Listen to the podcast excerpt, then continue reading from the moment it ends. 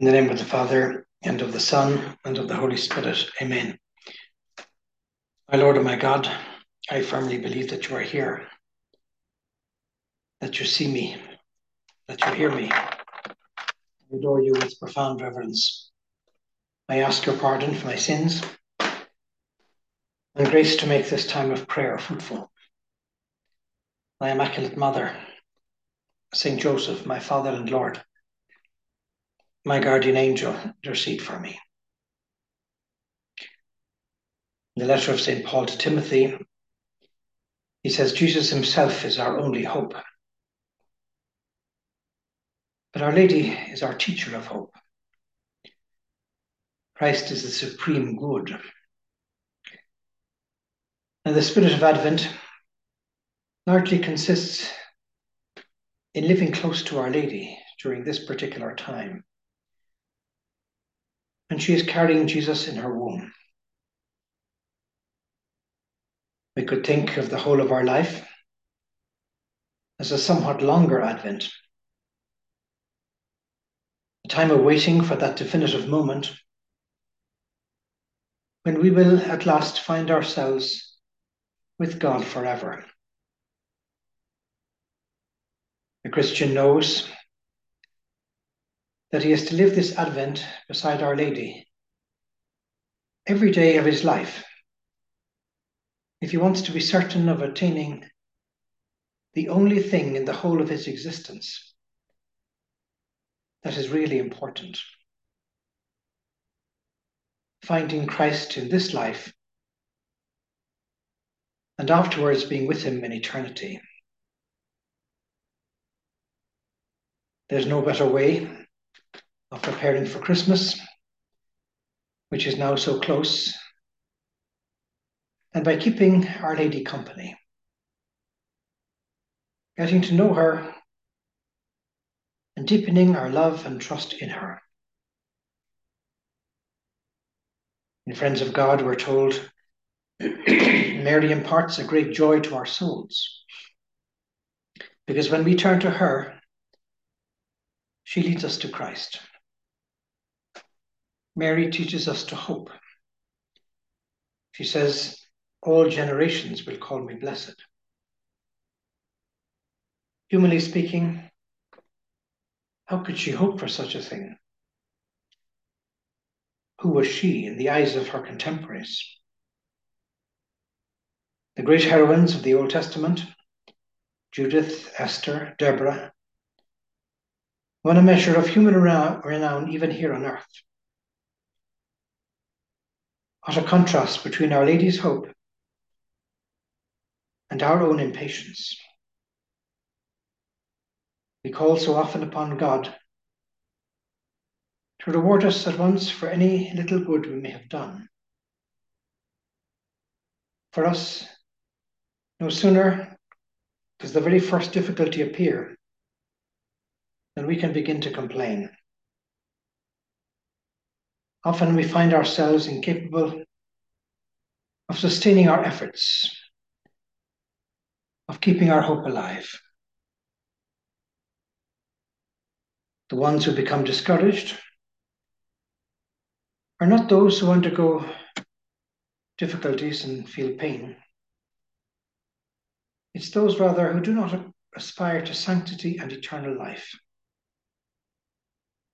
those who despair of ever reaching them, who buckle and give up.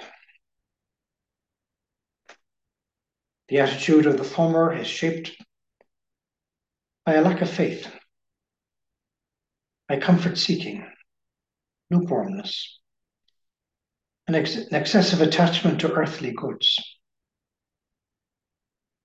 which they consider to be the only good things worth having.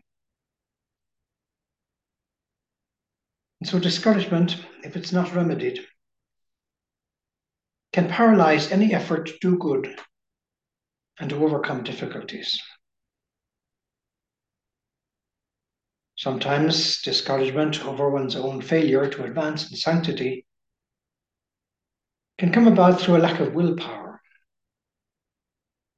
through fear of the effort the ascetical struggle entails and of having to give up disordered attachments of the senses. Not even apparent failures in our interior struggle or in our concern to do apostolate should be cause for dismay. The graces that we ask of God, well, don't come like a penny in a slot machine. Sometimes the fruits of the responses take time to come. But we're told in the way whoever does things for love of God and for his glory never fails. Convince yourself of this truth.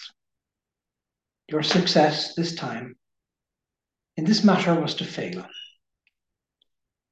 Give thanks to our Lord and try again. And in the way, we're also told you haven't failed, you have gained experience. One spiritual writer says, in a few days' time, we shall see Jesus in the crib. The sight will be a proof of God's mercy and love. We will be able to say, on this Christmas night, everything inside me stops. I'm face to face with Him. There's nothing but this child in the whole of that huge white expanse. He doesn't say anything, but he is there. He is God loving me. And if God becomes man and loves me, how am I going to refuse to seek him? How am I going to give up hope of finding him if he is searching for me? And so let us rid ourselves of any suggestion of discouragement.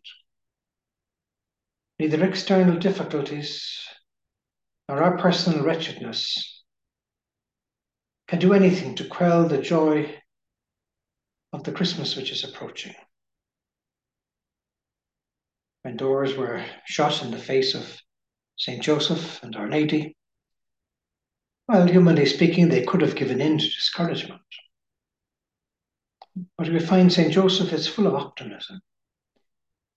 There's a zeal there to solve the problem, to find the solution. He lives out his hope in that difficult situation. And so Lumen Gentium of the Second Vatican Council says hope is recognized clearly throughout the Old Testament as one of the most essential characteristics of the true people of God. All eyes are fixed on the distant future, and the Messiah will arrive one day. The books of the Old Testament describe the history of salvation in the course of which the coming of Christ into the world was slowly prepared. And so in Genesis, we always hear about the victory of the woman over the powers of evil about a new world. The prophet Isaiah, Hosea announces that Israel will return to its ancient love and will blossom in it. Isaiah, in the midst of the tribulations of the chosen people during the ministry of Ezekiel, announces the coming of the Messiah. Micah, the prophet, will point to Bethlehem of Judah as the place of his birth. And so there are just a few days left before we will see our Lord lying in the manger. The second preface of Advent that we're reading these days says the prophets proclaimed that he would come. The Virgin Mother carried him in her womb with love beyond all telling. The Baptist prepared the way for his arrival and announced his presence. He has given to us now the joy of looking forward to the mystery of his birth, so that watching in prayer, we may fittingly celebrate the Christmas feast. And from the stable in Bethlehem to the moment of his ascension into heaven, our Lord proclaims a message of hope. Jesus himself is our only hope. He is the firm pledge that we will attain to the marvelous future we have been promised the eternal wedding feast. And so we look forward to the stable of Bethlehem in watchful hope, understanding that it's only in his company that we can boldly approach God the Father. Our Lord Himself points out to us that the principal objects of Christian hope are not the good things of this life which moth and rust consume, and which thieves can break in and steal, but the treasures of the incorruptible heritage, and above all, the supreme happiness of the eternal possession of God. And so we confidently hope that one day He will give us eternal blessedness. And here and now, pardon our sins and give us His grace. And so, as a consequence, hope offers to everyone the means necessary to achieve what has been promised. Seen in this light, the good things of earth can also find a place within the scope of things to be legitimately hoped for, but only insofar as God orders them to our salvation. We're going to struggle with all our strength today and always against those lesser forms of despair which we can experience as loss of heart and dejection, and an excessive concentration on and a nearly exclusive concern with material things in their possession. Hope lifts us up, keeps us looking forward, particularly in times of difficulty, of the cross, of contradiction, where all the human factors around us might lead us to discouragement or despair. It's a very important virtue. Sometimes we can talk a lot about faith and about charity, but we can forget a bit about hope. The devil tries to lead us to hope in, in things of this world, in material things. I was coming back from Mass one day and I turned on the BBC News and there was a piece of news, this was a number of years ago, about a person called Estee Lauder, who had passed away. I think she was Hungarian origin and she'd gone to New York and set up a cosmetic empire.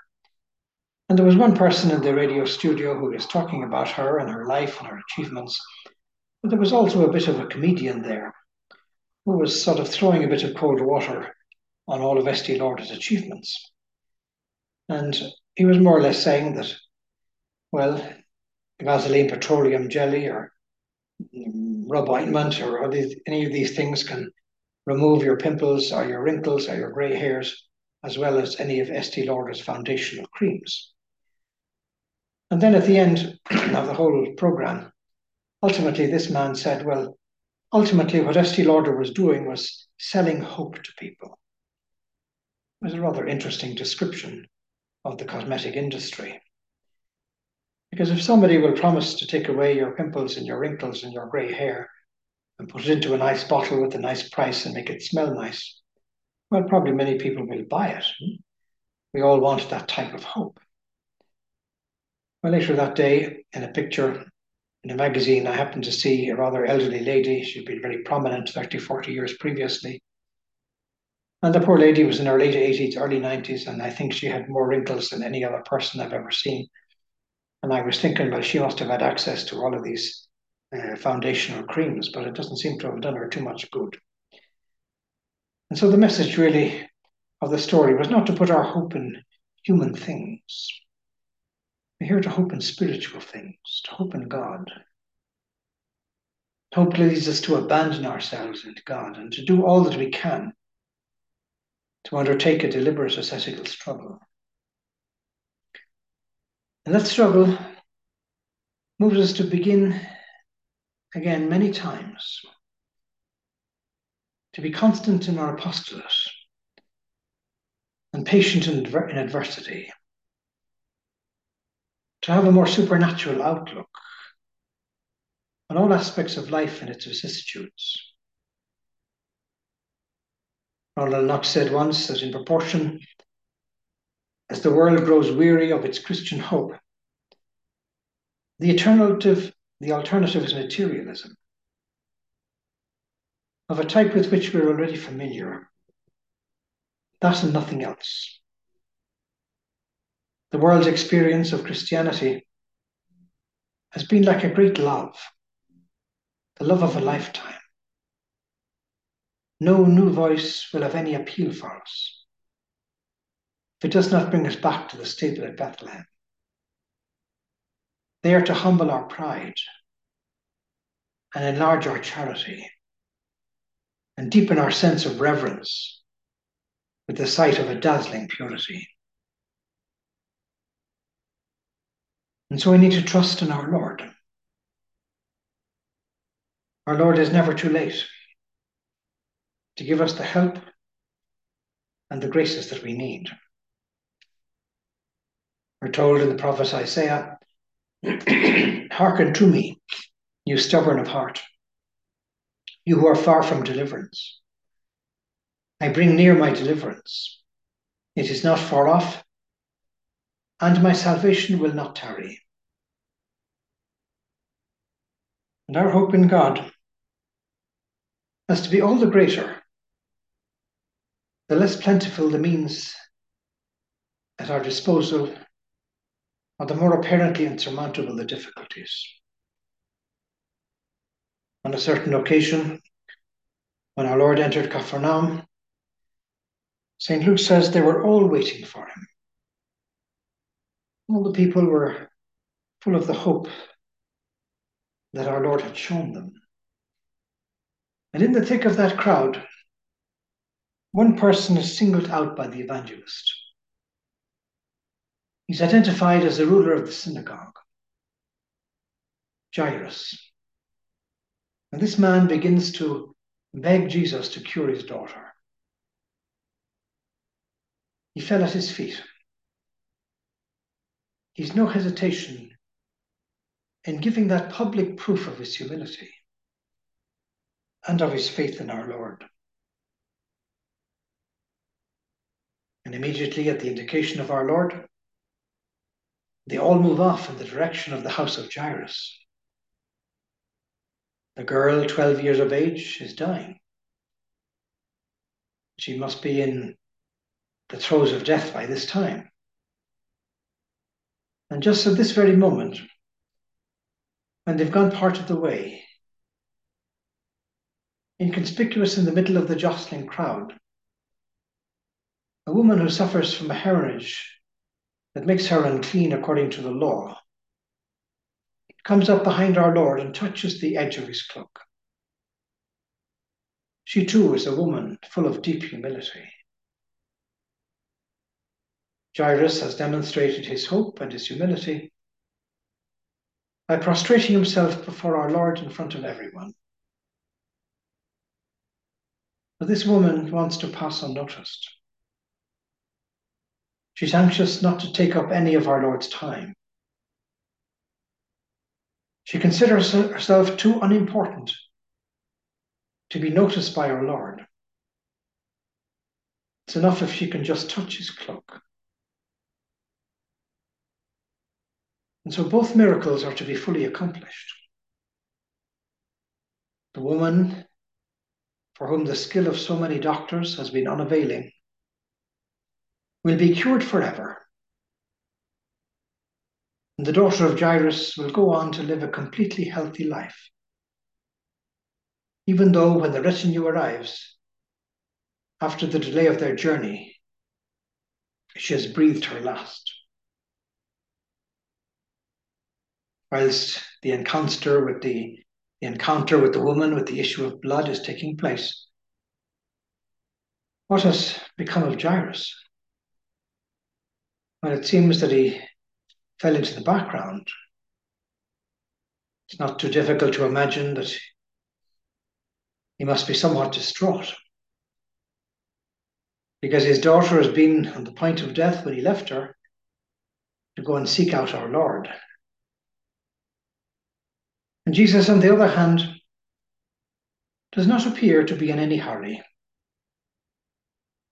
He doesn't even seem to attach much importance to whatever is happening in the house of Jairus. And so when Jesus arrives, the girl has already died. There's no longer any possibility of preventing her death. It seems that our Lord has arrived too late. And precisely now, when as far as human intervention is concerned, nothing can be done, when all natural hope is gone, and everything calls for collapse into grief, the moment has come to awaken supernatural hope.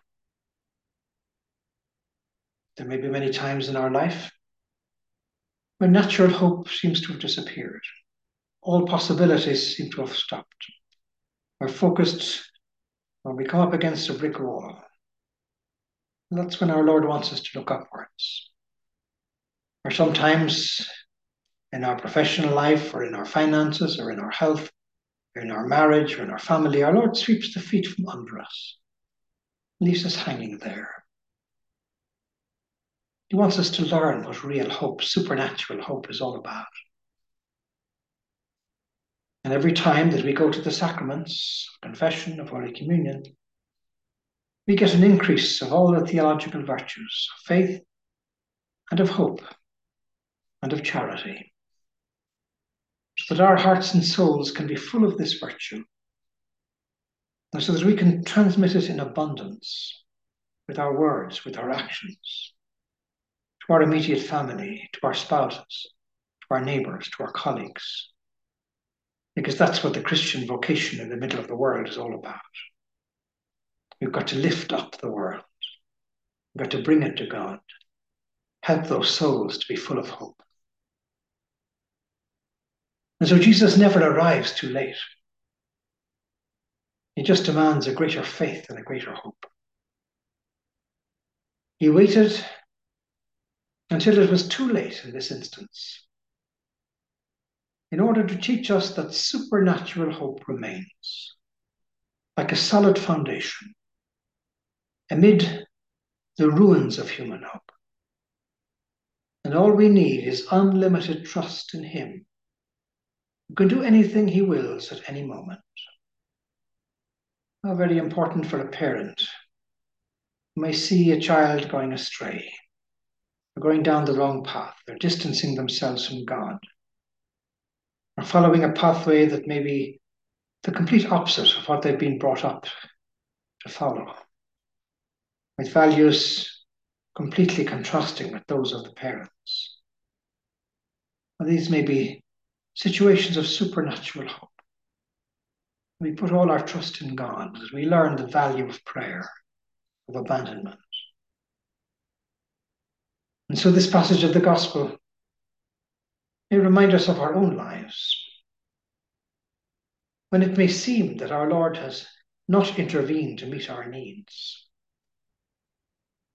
when grace maybe has delayed in coming, when we put our penny in the slot machine and the grace did not come out immediately. It may be that our Lord is giving us a much greater grace than we have been asking for. This may remind us of so many occasions when, in front of the tabernacle, we've been aware in our heart of words very similar to those those that our Lord said, Do not be afraid, only believe. And so to hope in Jesus is to trust in Him, to let Him act, to let Him do what He wills. I remember in Singapore one time, there were quite a number of elderly priests in a home for the aged. And there was a much younger priest who maybe was 20, 30 years younger, but he got the cancer. He died very quickly. I remember remarking to one of the nuns there about that fact, and, and he just replied, God's ways are not our ways. Sometimes we have to trust in God, the way that He does things, leave everything in His hands. And so, the greater the trust, the fewer the elements we should need to rely on in human terms.